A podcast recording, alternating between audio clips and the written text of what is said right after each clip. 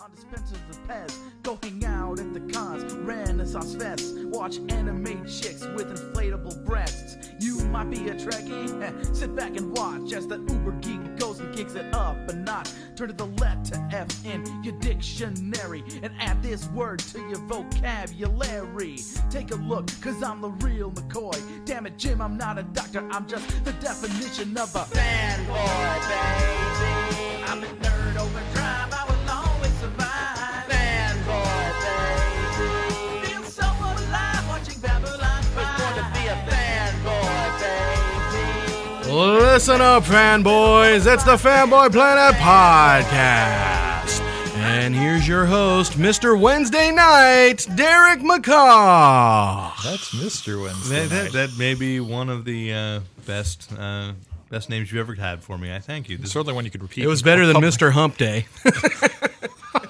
I missed my hump day. All right, so uh, this is Derek McCaw, editor in chief of FanboyPlanet.com, here for the Fanboy Planet podcast on Wednesday, March 26th, 2008. We took a week off, but we're glad to be back. With me, of course. I think it's because we were all drunk and hungover from St. Patty's Day, right? No. Uh, No, that really Oh, wasn't yeah, it. I didn't but drink but either. okay, Okay. but uh, maybe.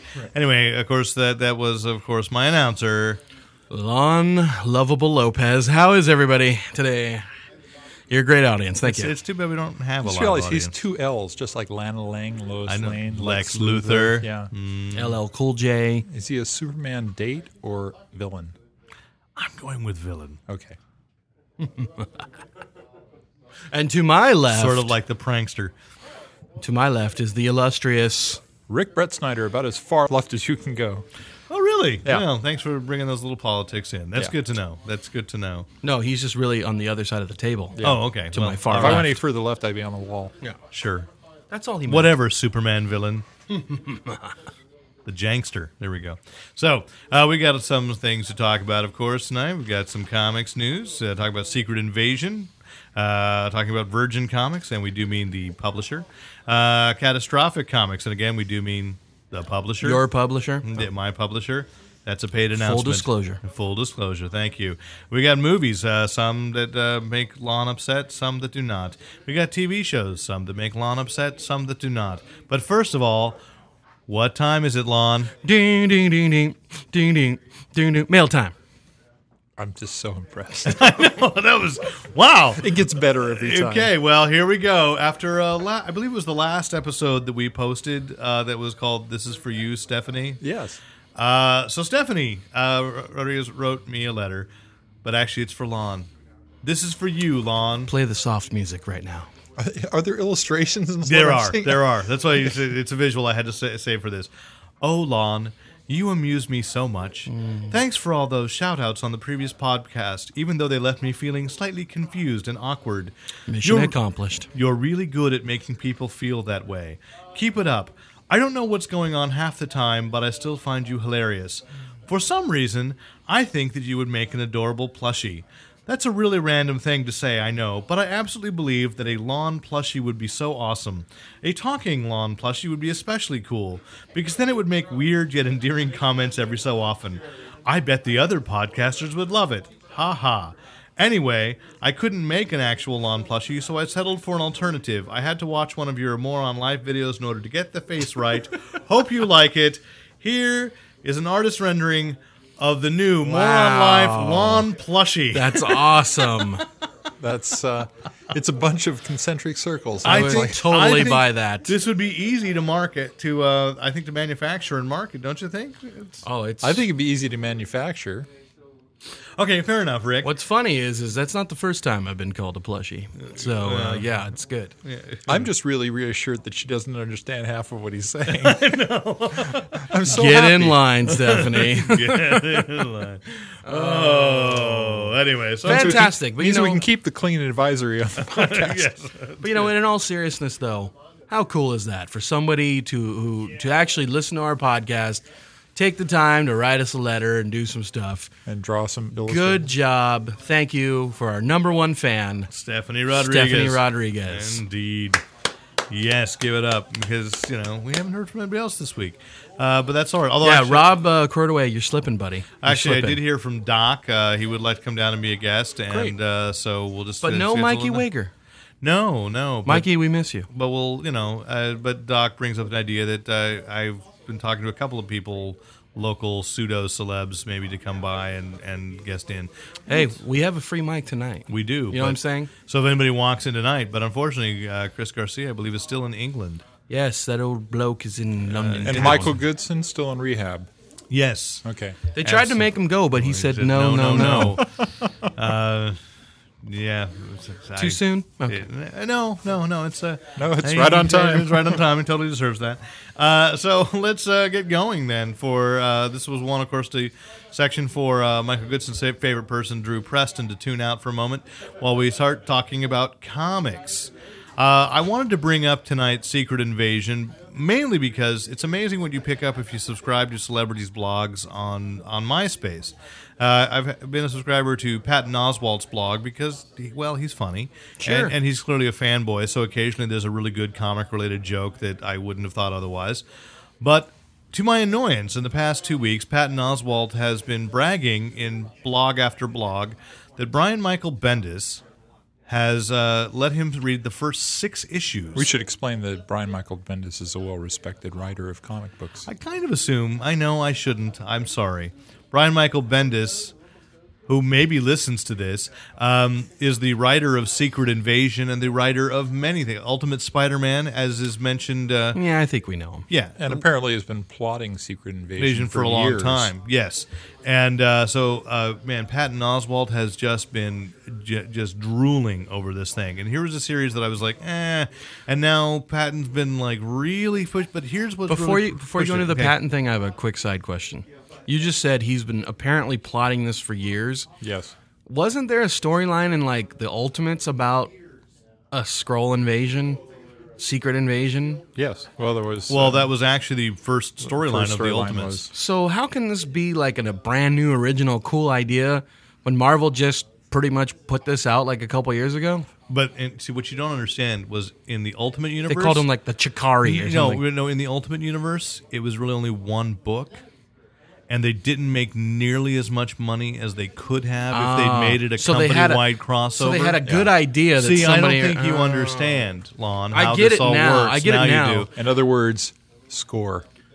Score. just- yeah. But actually, I've or got, screw creativity and originality. No, I don't think but so. That's this- harsh. this Make is- money. but This is the this is the Marvel way of kind of doing a retcon without doing a retcon.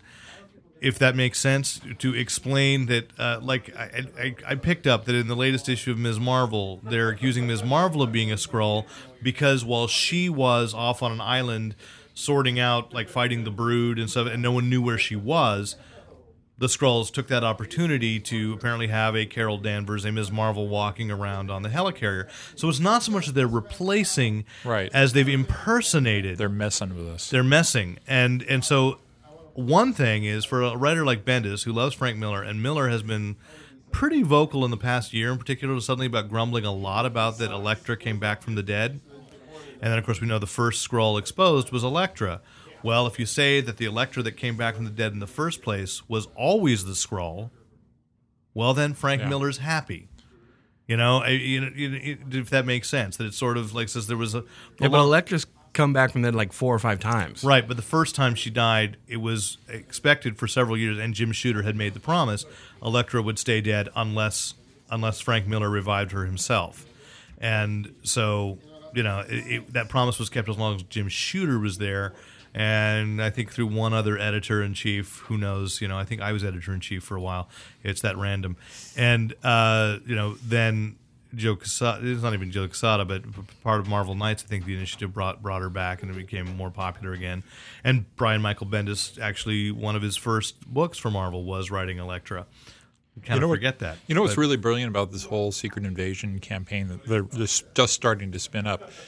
Every Marvel book, or at least most of them, have a center spread this this month or last month that is the uh, the Electra Scroll corpse there at the top being being looked at by Reed Richards and I guess it's, maybe it's Hank Pym. Yeah, it's Hank Pym and Tony Stark. And, Tony because I Stark. can tell you, it's not just every centerfold, it is now this week's Entertainment Weekly. That spread is part of the 10 pages, the first 10 But, if- pages. but as you're reading the book, you, you're flipping the pages and you turn to this, and in, and it's paced and patterned as if it's you- you've now shifted to another storyline in that same book. The first time I ran through, read through it, I must, I would think I was reading an Avengers book, and I didn't think twice that this was just happening as part of the storyline.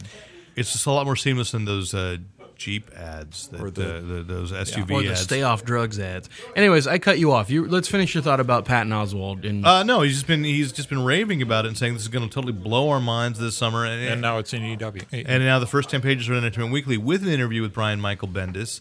And, you know, I mean, we're past the point of saying, hey, guys, we're mainstream. Because I think, I mean, we have, you know, comic book fandom has been, not necessarily the people who are comic book readers, but, you know, fandom. Um, awareness, awareness. character awareness. As this very odd thing that I've been noting, you know, that, that Spider Man club shirt I have, you know, how I cannot, li- I literally cannot wear that anywhere without someone feeling compelled to go, Spider Man. But if you wear like a Nike shirt, nobody goes, Nike, you know? But Depends on what part of town you're in. yeah, especially like people learning English. They they do. They that. go Nike, Nike, Ah, I and can then They light read. their torches and they come after me. But um, yeah, yeah. I mean, so I think the character awareness and that feeling that ev- everybody still feels like nobody knows these guys, but we do. You know, it's like, but notice that everybody knows now. Anyway, but so it's in Entertainment Weekly, which is a Time Warner publication who owns DC. I don't see. But then there's a difference between Secret Invasion and Final Crisis. I think that you could pick up Secret Invasion and get a really good story and not have to know a lot of Marvel continuity except to know that the superheroes weren't trusting each other anyway, which I'm sure is going to be handled. You went ahead and read those ten pages, I did read those 10 pages. and so you're that's based on your reading of those ten pages. That's what I believe is they set up Tony Stark really quickly um, Well, that's cool. and if you've read, you know, been reading all along, it's like it's clearly that Tony Stark thing that I've enjoyed Bendis doing with Stark is he's the only guy who really, to me, treats Stark as that alcoholic personality, that absolute conviction that he's right at all against all odds, uh, you know, at, at all costs, and that that's not always a good thing. That's the only Tony, the writer of Tony Stark that I've actually really enjoyed. Well, except now that director of, of Shield E series did I did warm up to it. Yeah. B- uh, that's the Knopf brothers, I think. Um, so he's got that. He's got Henry Pym that, that spread there with Reed Richards, and and their- that absolute panic that they've not they're not able to detect detect them. Right. They don't know who it is, and Tony Stark saying basically one of you could be a Skrull right now, and I have no way of knowing. so kind of like Battlestar Galactica, where the Cylons look like them. Yeah. Yeah. And then Original, I like it. yeah. No, I'm well, just like kidding. yeah. what about that? The silence looking like them? Isn't that from V? I mean, for that matter. Um, I guess you know. But I, you know what? The funny thing is, as much as uh, much smack I'm going to talk about this, I'm actually excited about Secret Invasion. I haven't really read a lot of the Marvel books since Civil War because I just had such a bad taste in my mouth, and uh, I'm actually, you know, think that.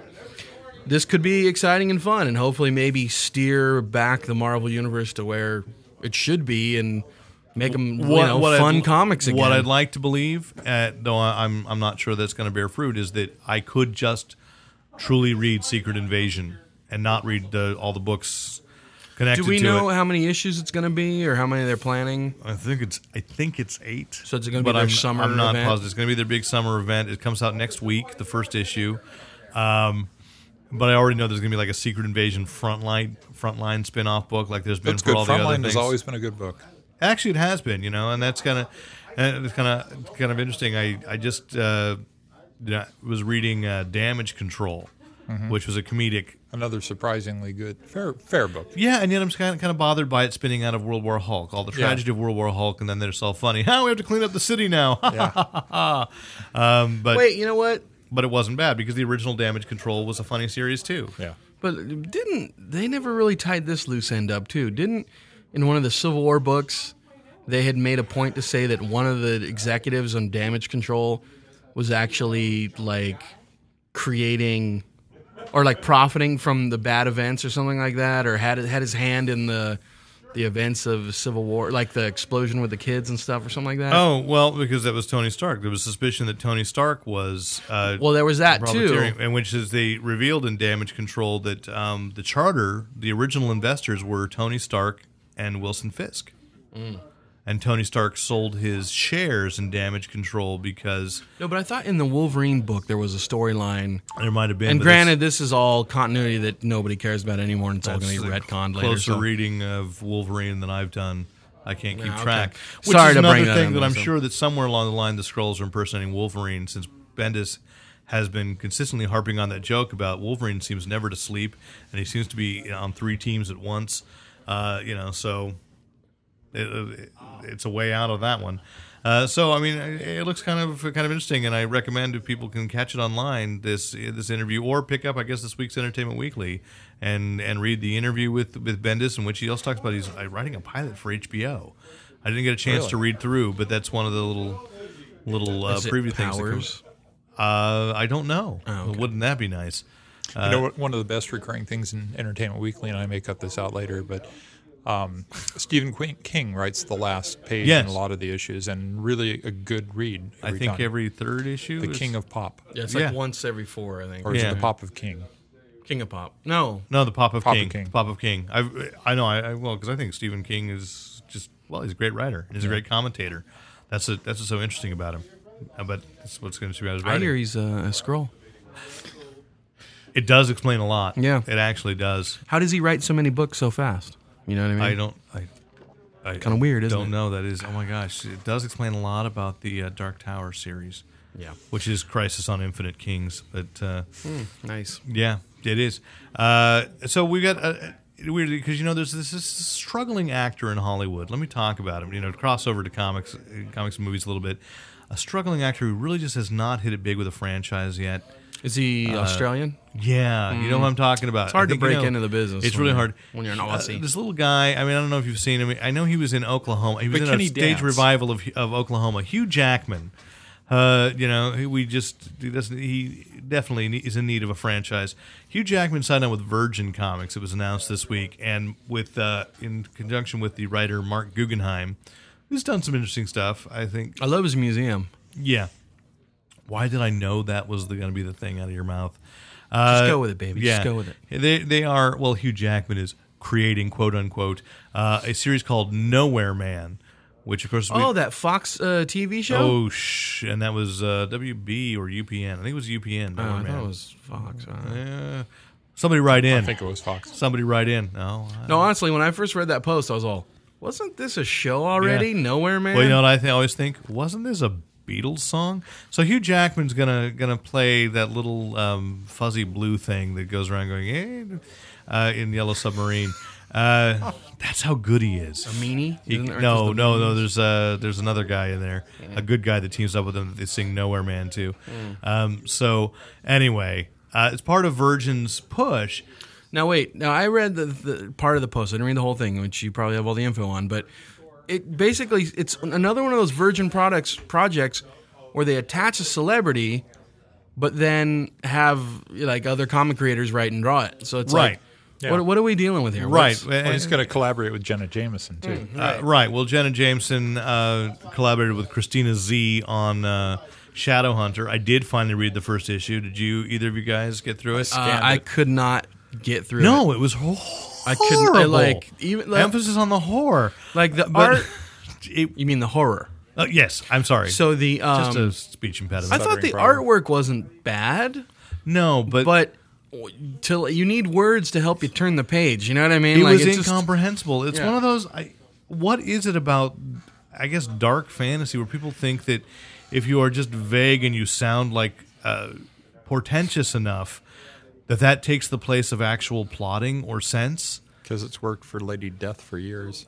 And Maybe the emo kids will pick and, it up and, and, just be like, Witchblade. wow, I mean, my it's so theory is poetic. Christina Z. I guess Witchblade's got a little bit more to it. but- Cri- Christina Z was famous for having written uh, a, a long run on Witchblade, Witchblade. and that's why they chose her for this. And what I felt was this was sort of like, boy, this is mining all the same territory that I understood Witchblade to have. Now, to be fair, I really haven't read that much of it. It just never, uh, you know, particularly appealed to me. But um, not even the series, so uh, the TV series. So I, I, I it don't was know. it was bloody and gory, but for like no reason. It you just- didn't really understand. It just was made like- no sense. well, there So- was a lot of history. I mean, if you got into the series, you, there No, was- no, we're talking about Shadowhunter. Oh, pardon. me. Yeah, yeah. I'll- Sorry, I'll stop trying to defend the wrong. Yeah. hey, hey, if you like Witchblade, look, clearly proofs in the pudding. That thing's been very successful. Yeah. And and there may be more to it. I've just not. And and it's no offense to, to Silvestri, to the people at Top Cow. that particular dark supernatural line just never really caught my attention. So Well, I think it goes back to what we've always said with the indie comics is like you got to have a good story to get people to come back and read these books and it's like you know, you got to have a page turner, you know what I mean? Right, and You're so- competing with Marvel and DC right, and, and, then you know, so it's we've like- had all these things for Virgin. So I maybe we'll see with with Hugh Jackman. We've also had uh, Nicholas and his Nicholas Cage and his son Weston with their Voodoo Child, which I wasn't. Did that have a second episode? issue? yeah, yeah, It did? that's, that's had several. How many? I don't know. if- It's been did, at least did they five give us issues. a, a plot summary of Nowhere Man or I didn't see one yet, but it may be too and soon. Is it going to be like all the char- like Hugh Jackman's going to star in this comic? I don't know. I mean, because it's clear to me, like, it's not clear in Voodoo. I think in Voodoo Child, legitimately, Nicolas Cage's heart was in the right place. It was like he just wanted to be involved in the comic book, and I and he's going to, or he had, his production company bought the rights to the Sadhu, which is uh, another book that uh, that Virgin uh, had put out, and um, so you know, But Cage is an unknown collector of comics. uh, so you know, it really was just he wanted to create a, a property, not named necessarily his son- not necessarily a property to uh, yeah Kal El, uh, it- not necessarily a property for him to star in. Um, whereas Ed Burns won Doc Walloper, I could see him playing that guy, Mm-hmm. the, the the Doc Walloper. If he's not too old, and that wasn't horrible. Uh, you know, wasn't bad. Okay, what- But one that you and I really liked. Wait, wait, before we go to that, Okay. okay. two things I want to talk about before that.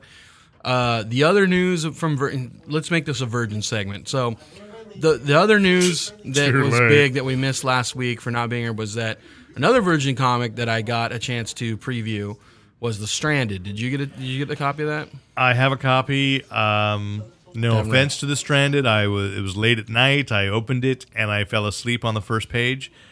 not not not the stranded's fault. I was just tired. You know, it was a bad time and Well, I I didn't read get back it, to it. Okay. and uh, confused, not really feeling it. Um, and just, that, and that's part of like Virgin has already divided itself. How long has Virgin been a- around? Two three years? years, two years. Maybe uh, Longer than that.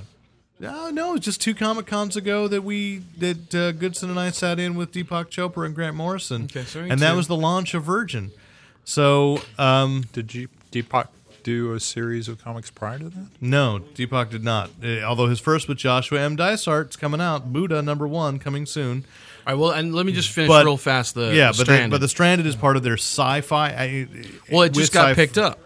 It but was a, but on the cover, it also it's part of. oh sci-fi. right, right, right. It was in jun- uh, conjunction with So not really a surprise that the Sci-Fi Right. Network would actually pick this uh, up. but anyway, they yes. but but Virgin has succeeded, and this is the point I wanted to make. Basically, Virgin succeeded in getting one of their books optioned or create or, or licensed to create a, a, a TV show or another form of media for their one of their properties. And the the one comment I wanted to make about Virgin Comics is.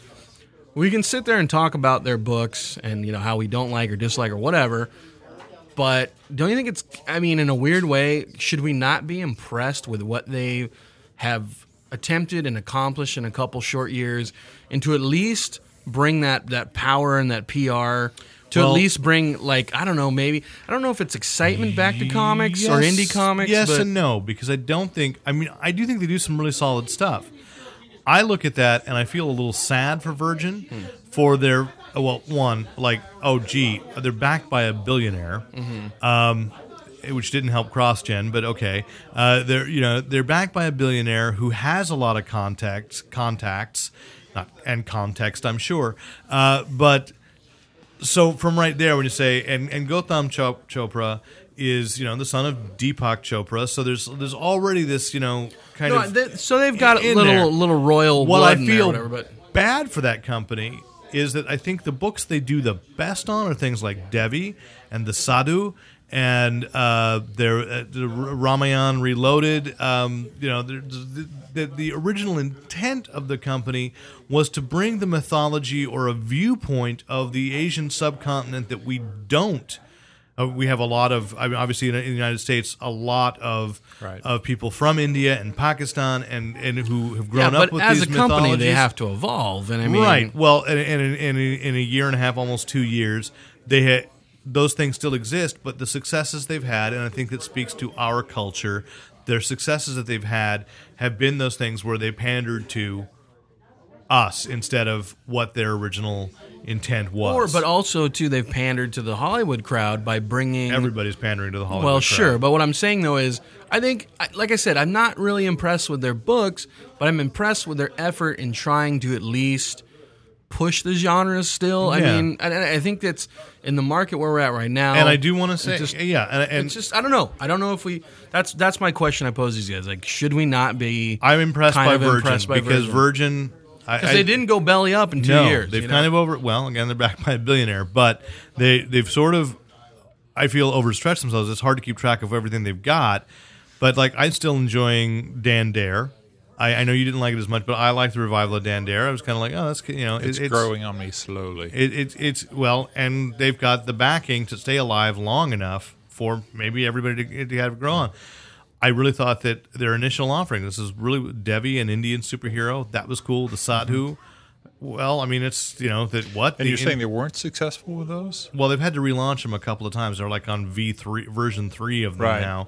Um, they just kind of disappeared. They just weren't selling particularly well. I've never picked one up, but it seems to me when you're going to compete with Marvel and DC, you differentiate yourself in some really recognizable. and manner. and that was their initial way was of being very you know very um, yeah, Indian, I guess, for lack of a, a more politically correct or accurate phrase. I mean, because it's the it's the stories of India, the myths That of is the Hinduism. politically correct That is term, backing it. unless you're talking about American. See, natives. it's it's it's so hard. Uh, so I mean, and and those were good books. Snake Late, Snake Woman, a really good horror book uh, about a, gir- a girl in America discovering that she was like this, you know, this Hindu. And let's not forget though too Mm. Preacher. that that yes, we've got all the big names and the billionaire backing it Mm-hmm. and every, on the celebrities, but let's not forget the indie artists and writers or you know or some established indie writers who are the backbone of these stories and, comics. Well, and, let's turn to the one you really liked because Okay. I really liked it too. Uh, a celebrity, a pseudo celebrity, Jonathan Mostow, who is a writer director. He did uh, U five seven one with uh, probably one of the few. Um, Isn't that with Bon Jovi? Bon Jovi, and one of the few, to me, one of the few watchable, I believe, Matthew McConaughey films that actually puts the. It's the exception that proves the rule. To I hate Matthew McConaughey because I did like U five seven one, and he directed Terminator three: Rise of the Machines. Didn't didn't write it, but it wasn't a bad film. He, I thought he did really well with that material.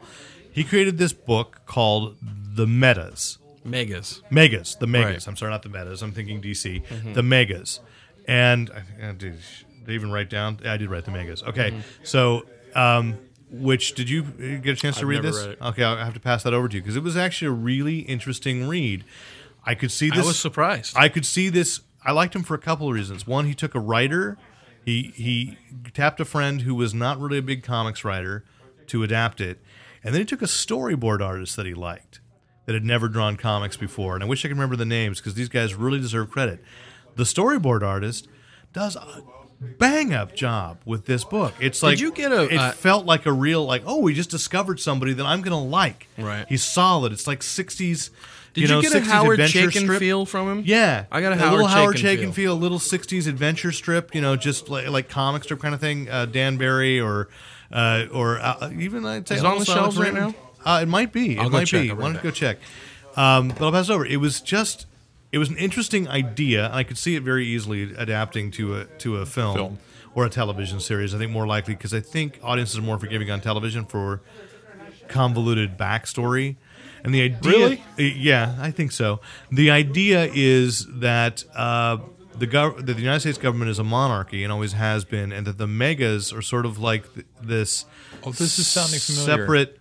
Um, they've always been like this family that was very scientifically advanced and part of the Renaissance and really pushed things, hounded. So instead of coming, instead of Puritans U- coming to uniforms America, involved or something for them. Oh, they become Yeah. very royalistic, Yeah. Oh, very militaristic, and um, I have seen this. And they've had like 400 years of inbreeding, so they all have. uh, So if you're part of the royal family, there's white hair. They're almost almost albino, Yeah. and so I mean, it's it's an interesting trope on the as he said, it's a good story. But don't we kind of feel that way anyway? Like there's like there really is sort of this sense of a monarchy. And I, I just missed the whole conversation, but and it's grounded with a solid crime story. Did you get to that yet? No, I hadn't. I was about to get Okay. there, and so it's based around this Awesome! I crime- come back and I have the the, right perfect moment. Perfect segue. timing. at the so uh, basically a murder happens uh, a scandal involving one of the royal family and we are following a, a normal uh, detective who is part of an organization whose job it is to prove that justice serves the entire society not So just he's the focus of the story, yes which is But- so but- it's kind of like the so it's told from the guy the point of the what's guy the TV show that has um, um, Donald Sutherland on it now? The, uh, oh dirty filthy money is that yeah, right is yeah. that right the right Mad title? yeah, Money? No, which the Dirty focus in there is the lawyer who runs. and so this Interference guy for all this of- guy's got to prove he's stuck between two worlds where basically everybody I think I'm gonna put- I'm- I'm gonna put everybody in this the my buy everybody box. in the police believe on the police force believes that of course his job as the special investigator for the government is to cover up anything involving the royal family. But stop right there. Look what you've just talked about. You know what I mean? Like so many story layers that are in this. yeah, no, that I make it loved- interesting. I loved that book. I'm just and saying. it's uh, yeah, and, And it's, like if we can get more of that from Virgin to at least, you know what I mean? Like you need good stories, and You know, this the- one, I have to back you up on this. The art, the art style is incredibly. yeah, Rick is shaken. just looking for, through this right It's now. incredibly Chaikin-esque, especially the panel breakdowns with like inset panels and the way he's doing this.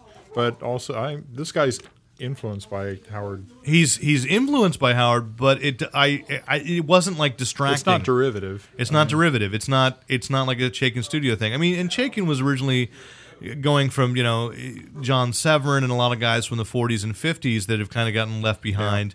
So I mean, this is a guy who looked around and really, if you're gonna look, if you're gonna steal a layout concept, Oh yeah, you know, Chaikin is underrated and and is not given whether you like his art or not.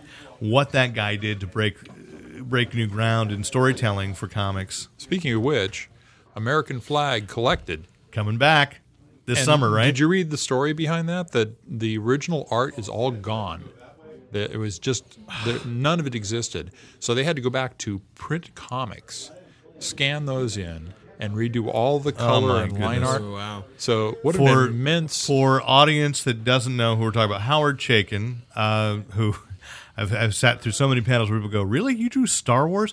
was Was gonna the- say, was isn't that his he, he biggest drew the claim to he drew fame? the original adaptation of Star Wars for Marvel Comics and then quit after nine issues 'Cause- and he did an interview with me nine great issues. nine great issues. He he gave an interview with me where he said, you know, basically it's because he was too old for it. He just didn't get why people just love Star Wars. He was just too old. Um, so you can look that up on Family Planet. A really good interview with him. I I, I love talking to Howard Chaykin. But one of the, the, seminal series that really just certainly cemented me as a total hardcore fan uh, was American Flag. One of- from First Comics, I Yes, think originally. First Comics. Um, I think it bopped around a couple of different publishers eventually, but uh, yeah, it just had a couple different series. but Yeah. yeah. uh, was just this amazing, ahead of its time. Uh, as far as his use of text, I mean, and when I talk about like integrating subtext, integrating and s- media i- insertions and- integrating uh, sound effects into into the panel in an incredible way. And American Flag is this satire of uh, like 2015, I think, or yeah, Yeah. uh, w- of of America, American cultural mores all the way with through. Randall Flagg, who was this, Yeah. this sort of like softcore porn detective television star Yeah. in Trumplamography, which was 3D TV, Man, and that's- that's and taking done me with back. and done with uh, holograms. Uh, Trumplamography is what what replaced him, so that he was able to become he goes and becomes a cop, and it's just. Not only is it ripping into society, but it's also it, Very it- funny. and it's funny. It's sexy. It's terribly sexy. It's uh, terribly sexy. you guys are like uh, recording the commercial for it right now. You're all, Oh. Hey, it's funny, they're- it's funny, it- it's it- terribly sexy. Uh, they're they're they're welcome to take it because it's a great series. It's being reprinted this summer in hard in hardcover collections omnibus edition. for the first time in in decades, and obviously, Ever. and it's lost. I mean, obviously, you know, artwork lost, and it's well worth it. I- It's just, and there are things in You're there. gushing. we don't even know You what guys are price it's gushing. at, and it's well Uh, worth it. I don't care. Seventy five dollars, probably where they're shooting You're at probably for a around printed there. edition. I'm willing to say um, I'm, I'm at least putting it on my Amazon wish list and hoping that my Can- wife can- didn't hear about the terribly sexy part and buys it for me. Can us poor uh, comic readers find any trades of this uh, anywhere? I think there are a couple of trades, but they're old. They're long out of print and they're pretty There expensive. were graphic novels There, I mean, there were oversized graphic novels for collections. it. Yeah, And wasn't I there know at just least one. recently a rehash in the last like year or two of like a, at least a one shot or no, they Didn't I you think bring so- back- no. Someone was going to do. oh, it. that, I'm thinking Challengers of the Unknown. I challenge think the was that. unknown. okay.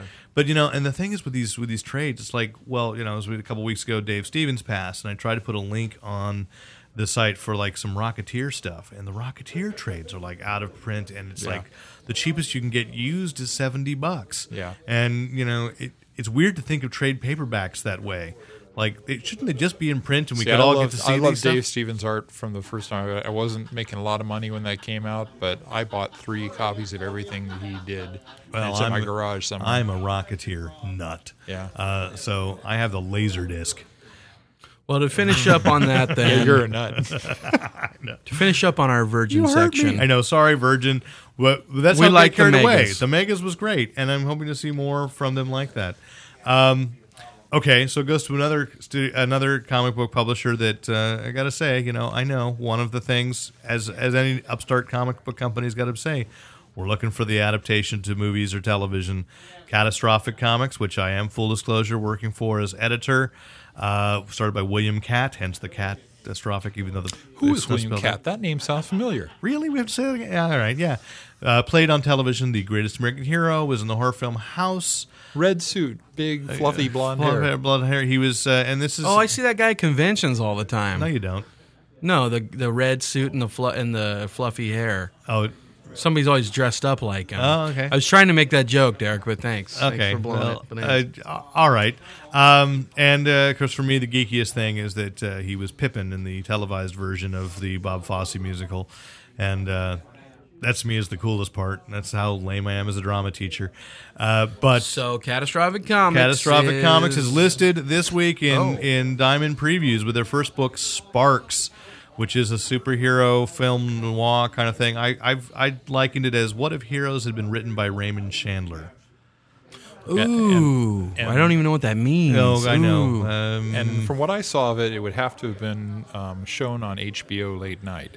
yeah, well, we edited a couple of those. That's why I did my job as It's editor. terribly sexy. Uh, there, well, there were a couple of nude scenes, and I, I said, uh, please um, change those once I saw those. So, yeah, I did show you uh, the Did pages. you that- uh, magic marker bikinis over them I or? did. Um, I gotta say, one thing is how nude Why it was. is she wearing electrical yeah, tape? yeah, you know how nude one of the scenes was that I didn't realize uh, who the character was supposed to be when nude. And, Laura then- and then Bush. when they drew, no, it was supposed to be a uh, Barbara Bush? It was supposed to be a policewoman, and I I didn't get that. I mean, I'd read the script, and it just said like the script said a, a woman, and then when they and then I, they'd gone off and taken care of that without without me behind my back, and then they sent me that page, and I went, oh, see now that makes a lot more sense, you know. it was just kind of. You know, so that's my job editor to go uh, a le- less nudity, So please. it's PG 13 or Uh, I say it's PG thirteen. Um, I wouldn't. Honestly, it's another book. I'm, I'm not going to say let my kids read. It's it's 'cause it's gritty. It's uh, it's basically got the story structure of the old film noir of, oh, it of had a fair amount of violence. in it, too. DOA. I mean, Yeah, and uh, DOA, not the Dead or Alive video game, but the movie with Edmund O'Brien It was remade into a movie with Dennis Quaid. Um, and uh, but with with kind of superheroes, I we- we've kind of got this tagline now of uh, is that uh, being a superhero ha- is is just too, has just too high a price, but Destiny keeps demanding payment, and uh, so Wow. yeah, Wow. like that one. It's Yeah. almost like uh, I came up with Did you write that? I did. your I'm body's pretty- writing checks that your yeah. heart can't, or your Yeah. heart's writing checks your body yeah, can't so, cash. Um, so it's kind of a kind of a, a good with J.M. Ringget, who is it's not a mainstream art style, but I really I really like it. Uh, well, good. I'm glad I do because you know. Well, it's a when can book we I'm check it editing. out? When can we find it on the Uh, shelves? it's going to come out in June, so it's uh, look forward in previews this this And that's month. Sparks, Sparks. like that band I like. I love Sparks. The band. like that rapper I like. Bubba Sparks? Yes. Yes. Uh, but it, Diamond went nuts. I mean, there's like there's a two page uh, spread with an interview with Bill Catt, and uh, then it it got a staff pick of the month, and uh, and then a little spotlight spot in there. So hopefully that would be enough. But if not, you know you can- can you can check out preview art on Fanboy Planet as well as I sent art out to a lot of different websites, and hopefully you know others will pick up on it as well. I believe Comics to Film uh, is going to do a, a piece on it uh, very shortly. So Well, having read the first issue, I think was the full yeah, issue. Uh, you read right? the first full issue. Uh, solid, solid book. No doubt about it. Yeah, well, good. Thank Hopefully you. it'll Thank sell you. well. Yeah, and, I, we, I haven't read the whole thing. and we should be talking about the, be able to talk about the second book from the Mythology Wars. We'll, be- uh, hopefully, within the month, we'll be able to get to uh, start sending out and, and let you guys certainly read the uh, first issue and see how that goes. Sweet. I like I that mean, book too. it's no Tony Loco, but sweet. Oh, shush. Anyway, um, I got that. yeah. No, I'm leaving that in. oh okay. You wound me, man. No, this one I, I guarantee. Uh, one, uh, I believe five issues of Sparks are done. Is there a Wikipedia page for Tony Loco? Not that I'm aware of. There should be. Should there be? Um, we'll see. Uh, Sparks has I think five issues done, and uh, so so you know we're there. Co- Do you we think are, we might be able to? Uh, we're committed to seeing this Look one all the f- way through. do we, are, can we look forward to a possible uh, in signing of uh, the issue once? Uh, Yes. Here at Elusive. Here at Comics and Elusive Game. Comics and Games. At uh, where is that? Where are we? Oh yeah. Hey, we're podcasting from Elusive Comics and Games, two seven two five El Camino Real, Suite one hundred four in Santa Clara. We'd like to mix it up a little bit. You never know where that that pro- promo is going to Promo- be. Oh, Drop on by on a Wednesday night. See us making fools of ourselves. Absolutely. And we're dressed like fool. Well, no, I'm only dr- I'm the only one dressed like a fool tonight. fine. Yeah, and you, are. can, uh, if you show up early, you might be one of the first uh, hundred uh, listeners to get a lawn plushie. So yeah, Is that some sort Check of it out. euphemism? Oh, right. It's back to that letter at the beginning. Uh, yeah. Huh.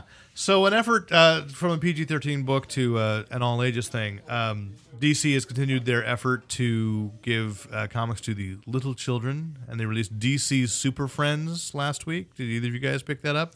No. I, I flipped through it Based on and the current Mattel TV uh, t- toy line, which it Sorry. says on the cover. No, no, no. It's okay. I flipped through it, and it basically looked exact. It looked like th- what twenty three pages, a twenty three page ad for the toys. Here's what, yeah, I got. So I, Duke, I, I gave this to my son last week. He just turned four. So first was, so are they kid versions of them? Is this them Well- as kids? The funny thing is, they're all drawn like they're toys. Yes. So they're all like very wide and, And it was like very- it was very toy-like super deformed. It was looking. very- So it's like Lego Star Wars. So Yeah, it was it's very, really it was weird. actually confusing to my son, and so I you know I don't know. This is just one four year old's reaction. We read through it three times. He did kind of like it, and I got I got to say you know there's something nice about a message where they're constantly you know. It's all very pro-social. You can be. A, you don't have to. Powers don't make a super because the first villain is Professor Ivo, with Amazo. One little joke that you don't that only a longtime fan will get is that Prof- Professor Ivo says, you know, the super friends are always in my way. I want to make a lot of money, uh, help mankind, and live forever. And it's only a reference to the fact that Ivo does eventually become immortal. But he, he builds Amazo, and and Amazo's kind of that squat as well, looking like the like the toy thing. Uh, so we've read through it, you know, three times, and at the end they say Ivo's mistake was that you know powers don't make a hero. It's it's would be your willingness to help people and be a friend and be you know it's like okay, good stuff for little kids. It's So definitely now you know. so now you know exactly. Well, you know, it's nice to see the super- superheroes back that up because they used to all the time. I mean, remember in Yeah. the seventies, you'd get those ads: "Justice for all includes children," and you'd have those houses where Superman or Batman would come in. Reading is fundamental. reading, you know, Not Oh, exactly. so uh, I- you know, I was okay with that. And then there was like a little factoid page where they'd have like the origin of Superman, and then you know mazes and things for the kids to do. So it's like a co- comic book coloring book combo. It's on, Mazes are great because the kids will do those in pen and more mint copies for me. yeah, uh, but you know, whether it's on it's on old school newsprint, and they and they make an effort to keep the price down to two twenty five. You know, so I mean, my son liked it. He's just been very confused by that as an art style, and it's kind of like I do wish they would just do a normal looking book. Yeah. Because it's also juxtaposed. You're flipping through, and I'm trying to teach my son how to follow panels because he doesn't. He just goes, well, what's the most the splashiest image for him is where he focuses on a page. So you've got the Super Friends on one side, and then there's an ad for New York Comic Con by Andy Kubert or Joe Kubert with Batman, Superman, and Hawk Girl. My son says he- he Vavoom. doesn't like Hawk Girl. He, she scares him. Um, you know, but He'll get over that. Yeah, he'll get over that. But it's like that is confused to the kids. And then there's like, and then you go another one, and then there's the house ad for Wonder Woman with uh, you know, I can't remember who's drawing him now, but drawing her now because she's no him the way she's drawn, you know. And then there's a Batman ad. It's just like, could you just leave the mainstream DC universe out of it? For just a few issues, let these kids get adjusted to this weird, um, strange blocky thing. But the funniest thing about it was I handed it to my son, and he says, "Is this a comic book?" just for me. And sadly, my children do talk like that. Uh, and he says, just for me. And I said, yes, yes, this is this is your comic book. And he said, I'm not a grown up. I, I can't have a comic book of my very own. Oh, Oh, and this is why DC has to make these, and Marvel both have to make those efforts. And well, you know, I get it. Is that for my son? You know, it's like Daddy's the one with all the comics, and he says my archive editions, and we re- read through some of those. But he's like, he has to ask.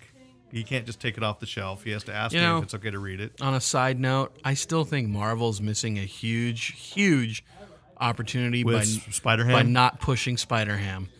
I think I agree with you. I think they could be just rolling in the kid. I Money. want a goose Yeah. rider because you know, Exactly. like earlier tonight here at Elusive Comics, I saw a girl probably about my daughter's age, eight or nine years old. She'd seen Ghost Rider the movie, so she picked up a copy of Ghost Rider on the stand, so Mm-hmm. the latest issue, and her parents let her buy it, and I, and the, because what do you know? well, that wasn't the greatest American family. No, but that's true because Ghost Ghost Rider has a letters column in the back where there's regularly uh, letters from bikers with with photos of their tattoos of Ghost Rider. and he got his powers from Satan. So Uh, Oh, no, I mean- apparently that's no, that's the new shift now. Retcon now. Now, well, in the Satan- movie, yeah, but now Satan uh, revealed that his big trick was he actually uh, anchored a, a an angel. Angel. It's definitely got a very Vertigo feel well, now. you know what Yeah. Satan's biggest trick was? Proving to the world, the world he, doesn't, exist. Yes, Thanks, whatever. Thanks, Kaiser Soze. I love how you guys did that in unison. That was great. Yes, yes. Um, so you know, anyway, that's the that's the four year old review of Super Friends. The next book out of their child, children's thing is uh, Billy Batson and the Power of Shazam. So by Mike Kunkel, who did Hero Bear and the Kid. I'm not sure when that's coming out, but I'll be picking that up for my kid as well, and we'll have another four year old Well, review. well, hats off to DC for at least Making seeing an that effort. they have to, in order to keep their business thriving in 20 years or 10 years, they've got to get kids interested in comics and, you know, and way, and to, they and look, it's, it's and way to help them read and learn and, And you know the what I mean? action, and even though the action figures look silly, you know what? Marvel's been making a killing with those superhero squadron things from from Kenner, and I would much rather have those the DC Super Friends where they all look friendly. They're using the John Stewart Green Lantern, so I'm all for the diversity that's included there. And you know, even I still think it's funny that the vehicle is my first Batmobile. Because you bet my son's going to graduate to another Batmobile. In fact, we just, you know, he turned four. We took out the Lego Batmobile. Awesome. Well, there you go. Keep the dream alive. With Two Face. Then it gets awkward explaining the whole Two Face thing. Right. Uh, but, you know, that's okay. Uh, as we transition to movies, let's go with a comic book property that just came out, that just got picked up by, what was it, Universal? oh, gosh. no, I who wish I just did bought the this? research. I don't know. Okay, well, here's a. I mean, it's a, a comic book title that Lon has to be angry with himself that he did not first write it. Talking about my reviews. huh? yes, I am. Uh, that uh, that's it, uh, Mark Millar and John Romita Jr. It's just actually just Miller. Miller, Mark Miller, and uh, John Romito Jun- Jr. John Romita Jr. came out from they're the fourth Icon book from Marvel. Icon being Marvel's new creator, mm, not new anymore, but creator owned And line it's of almost books. kind of like their Marvel Knights line, right? It's kind But of the, like they're all themed. but none of them are uh, in continuity. right, right, Oh. right. So we've had the Dream Police from J. Michael Straczynski. The dream police and the that Why one? Oh, did I even pause? Because I knew it was coming. I knew it was coming. I couldn't stop it. Um, Oh, yeah, I couldn't. Oh, yeah? I can't. Have you seen him? He's scary. I'm just saying, like the at why? Pez. Those are the next do two you really lines, so- start a whole comic line off a cheap trick song? Come and on, uh, well, because the first icon book was uh, Powers. Actually, they're five because Kabuki is uh, there from uh, isn't Kabuki Mack? from David Mack? I That's thought he was always doing kabuki for the longest time. Wasn't no, no, he? no. But he but And he then he transferred it over to transferred the it. icon because you know once you got Marvel's backing, you can actually po- uh, afford to have a bigger print run. Hmm. So I know we haven't seen many issues of Kabuki from him since, but I believe that's part of the icon line. Uh, and then uh, Ed Brubaker's Criminal, which is a great uh, crime story thing going on. I would hope so. Yes, and then this one from John Romita Jr. and and Mark Miller, Kick Ass, uh, which is about a kid who decides quite logically that um, It's a kid in the quote unquote real, Real world, world. not the Marvel universe. Our world. right. yeah, uh, which Mark Miller likes going to that well because he said he's going to do that Marvel 1985 series as well. in which the villains uh, come from the Marvel universe into the real world. Um, so yeah, I, I read it. I thought it was it was interesting. Uh, I guess. an Did you interesting like idea. it though? I, not particularly. I didn't You know, I really would have s- liked it a lot better if they didn't start with the big reveal. Oh, you read it too? Yeah. Oh, okay. So we've all read it. Yeah, There's yeah. a there's a pretty devastating thing that happens early in the book, and then the, that's like a flash forward. uh huh. You don't remember that? Yeah, I do. I d- but I agree with you. I just didn't think the structure was right. Yeah. It didn't. It was sort of like, how are we gonna, you know, get past this? Did anybody else? And I, I we talked talked to you about this off mic, but did anybody else get the feel of uh, M- Miller's last or one of Miller's old books, Wanted? I really felt like it had a lot of elements of Wanted in it. If anybody It was sort read of Wanted, well. I guess what maybe we'd say is that he was taking the Wesley kind of character and making him into a willful hero. If you haven't read Wanted, which is coming out soon, uh, that trade- coming out this is summer, coming as a It's trade? coming in trade. I, I believe it's there's, there's an old trade of it, I have never read it. I, I Um, just looked for it this weekend. and it- it's got a film adaptation that is very very loosely Right, based. yeah. Yeah, uh, Not on it. interested. The idea is that because it was originally a pitch for the s- uh, Secret Society of Supervillains and Elseworlds, in which and it- logically, I I mean, I love the thought process behind this. When he was a kid, he asked his older brother, uh, Mark Miller asked his older brother where the superheroes went, and his brother told him it was because the villains beat them all. And so, uh, Wanted is about a world where the villains have quietly taken over the earth. Um, everybody, all of society's uh, law and order exists to cover up the existence of the villains and let them, and they basically have a free pass. They can rape whoever they want, they can kill whoever they want, they can rob whoever they want. They just have to clear it with the seven most powerful villains. So, like the a Joker analog has Australia, uh, Lex Luthor has the uh, has the North American continent, and that kind of thing. And Wesley is this loser guy who discovers that his father was basically like Deadshot and uh, and his father's been killed, and so that means he inherits his powers and has to train to be a high up in this uh, in this these organizations of supervillains.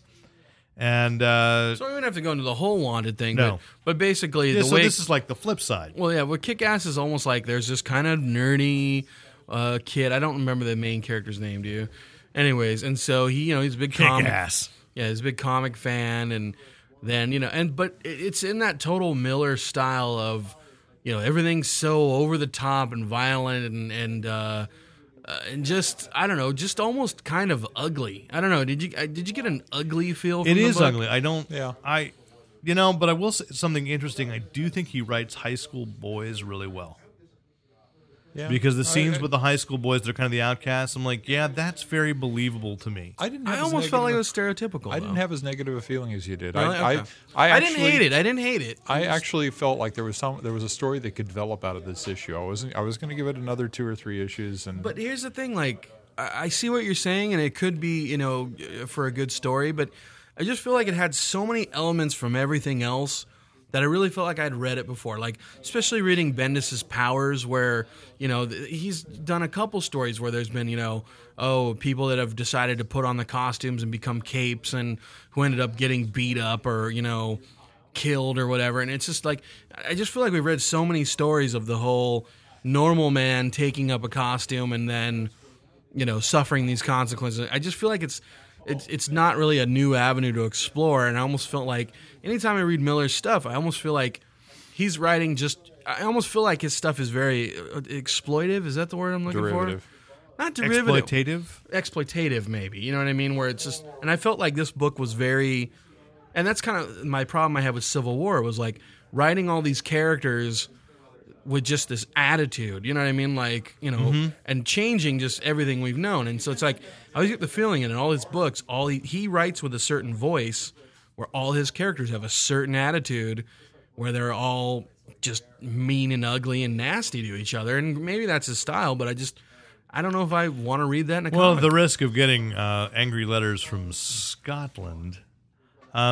Oh, I say send it in. It'd be great. All right, I, I believe that's something about the Scottish. I mean, they're lads. I mean, this, this soccer hooligans come from Scotland. That's who Mark Miller is. well, I don't want my Captain America to be a, Scot- a, a soccer hooligan. You know what I mean? So that was kind of my no, problem. I, I, I- I understand what you're saying, but it, Mark Miller, though he is is lived in, I, I believe he lived in the United States for a while. Um, I mean, he just it's just, it, it is a very Scottish attitudes towards, and I, I suppose in some ways that kind of why you know superheroes kind of got reinvigorated in the '80s. This you know infusion of of the the writers from the UK, who really look at comics, you know, superheroes in particular from an outsider's perspective, because superheroes are not were not. I think they are now, but we're not as crazy popular in the rest of the world as they were in the United States. So it's kind of a it's it's almost a uniquely American phenomenon. They don't take as much for granted. Everything has to be proven to them as far as storyline and Yeah, yeah.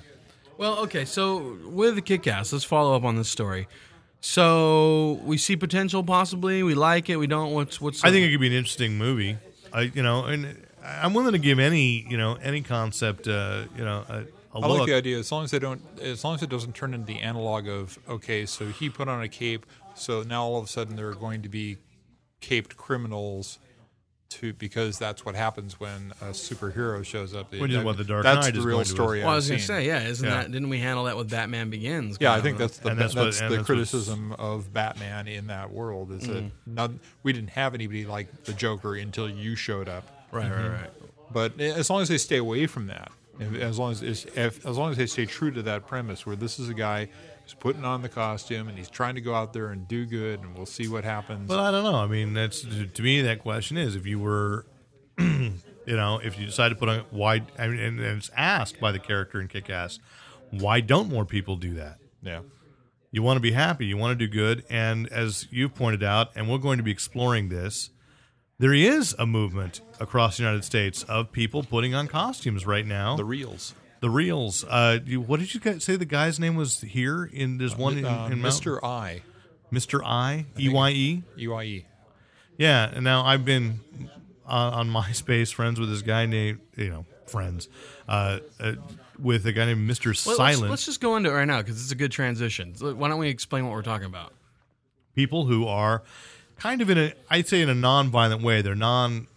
They're Mr. I, confrontation. Mr. I goes through his credentials as being all trained in martial arts and an ex Mm-hmm. PI, and but uh, yeah, they're all uh, they're out there doing various things as far as there's one guy who puts on a uniform and goes out and picks up trash, Mm-hmm. and then there are some people who are just out there looking out for other people, but they're in So kind costume. of like Guardian Angels. yeah, kinda Mm-hmm. Yeah, like- I- well, I think in it's fact, made- when when I first heard about this, I thought it was a lead into a story about the Guardian Angels. Mm, Okay. I think it's uh, I think Minneapolis is where this guy Mister Silent started. The first one I encountered of these real world guys, and they go out and they just patrol every night. They you know like four or five hours walk in the neighborhoods where where um, And they You know- do it in costume. in costume. What What do we really think about this? Couldn't they just patrol and keep an eye out, like a la neighborhood watch, and accomplish the same thing?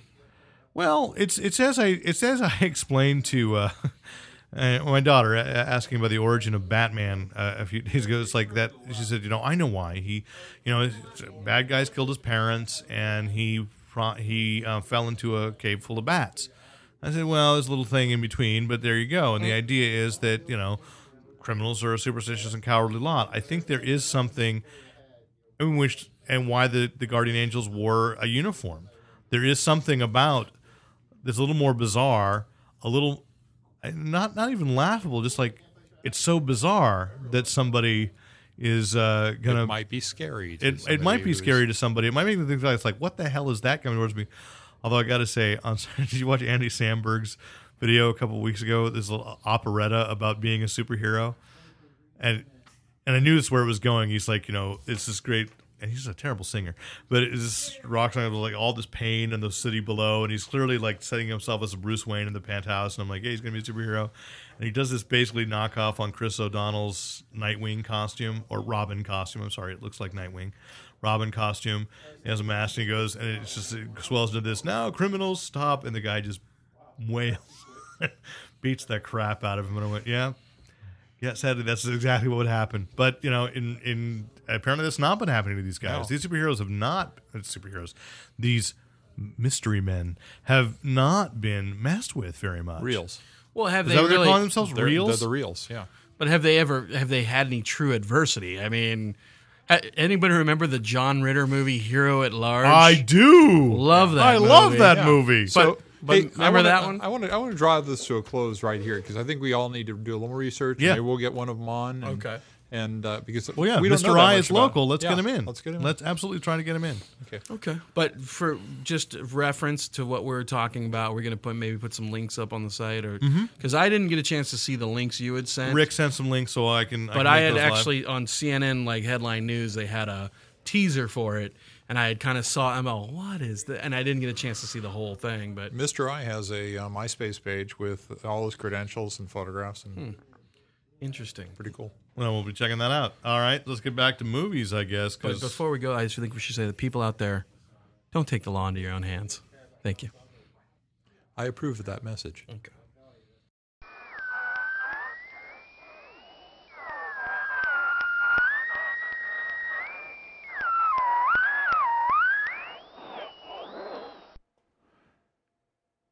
Well, don't go away because we'll be right back with part two of this episode, episode 86, Terribly Sexy.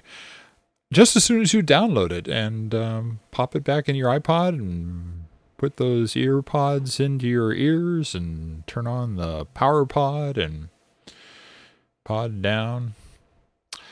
Yeah, well, go download it and we'll be right back and we'll wait for you.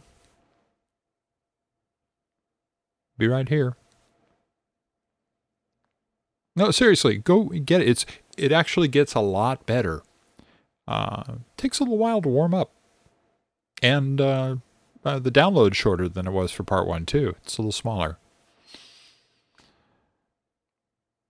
Uh, Lon says some really good, funny stuff, and Derek does too. Um,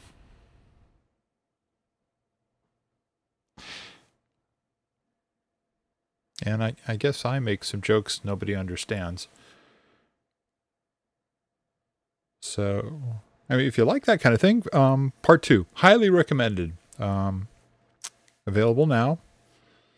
And It may even be the next track on your iPod because if you subscribed, it gets automatically downloaded. So, all you got to do really is push next. Did I mention Lon says funny stuff? Yeah, I did. Okay. Oh, I know. Uh, there's absolutely no Anna in the rest of the episode. So go get it. Yeah.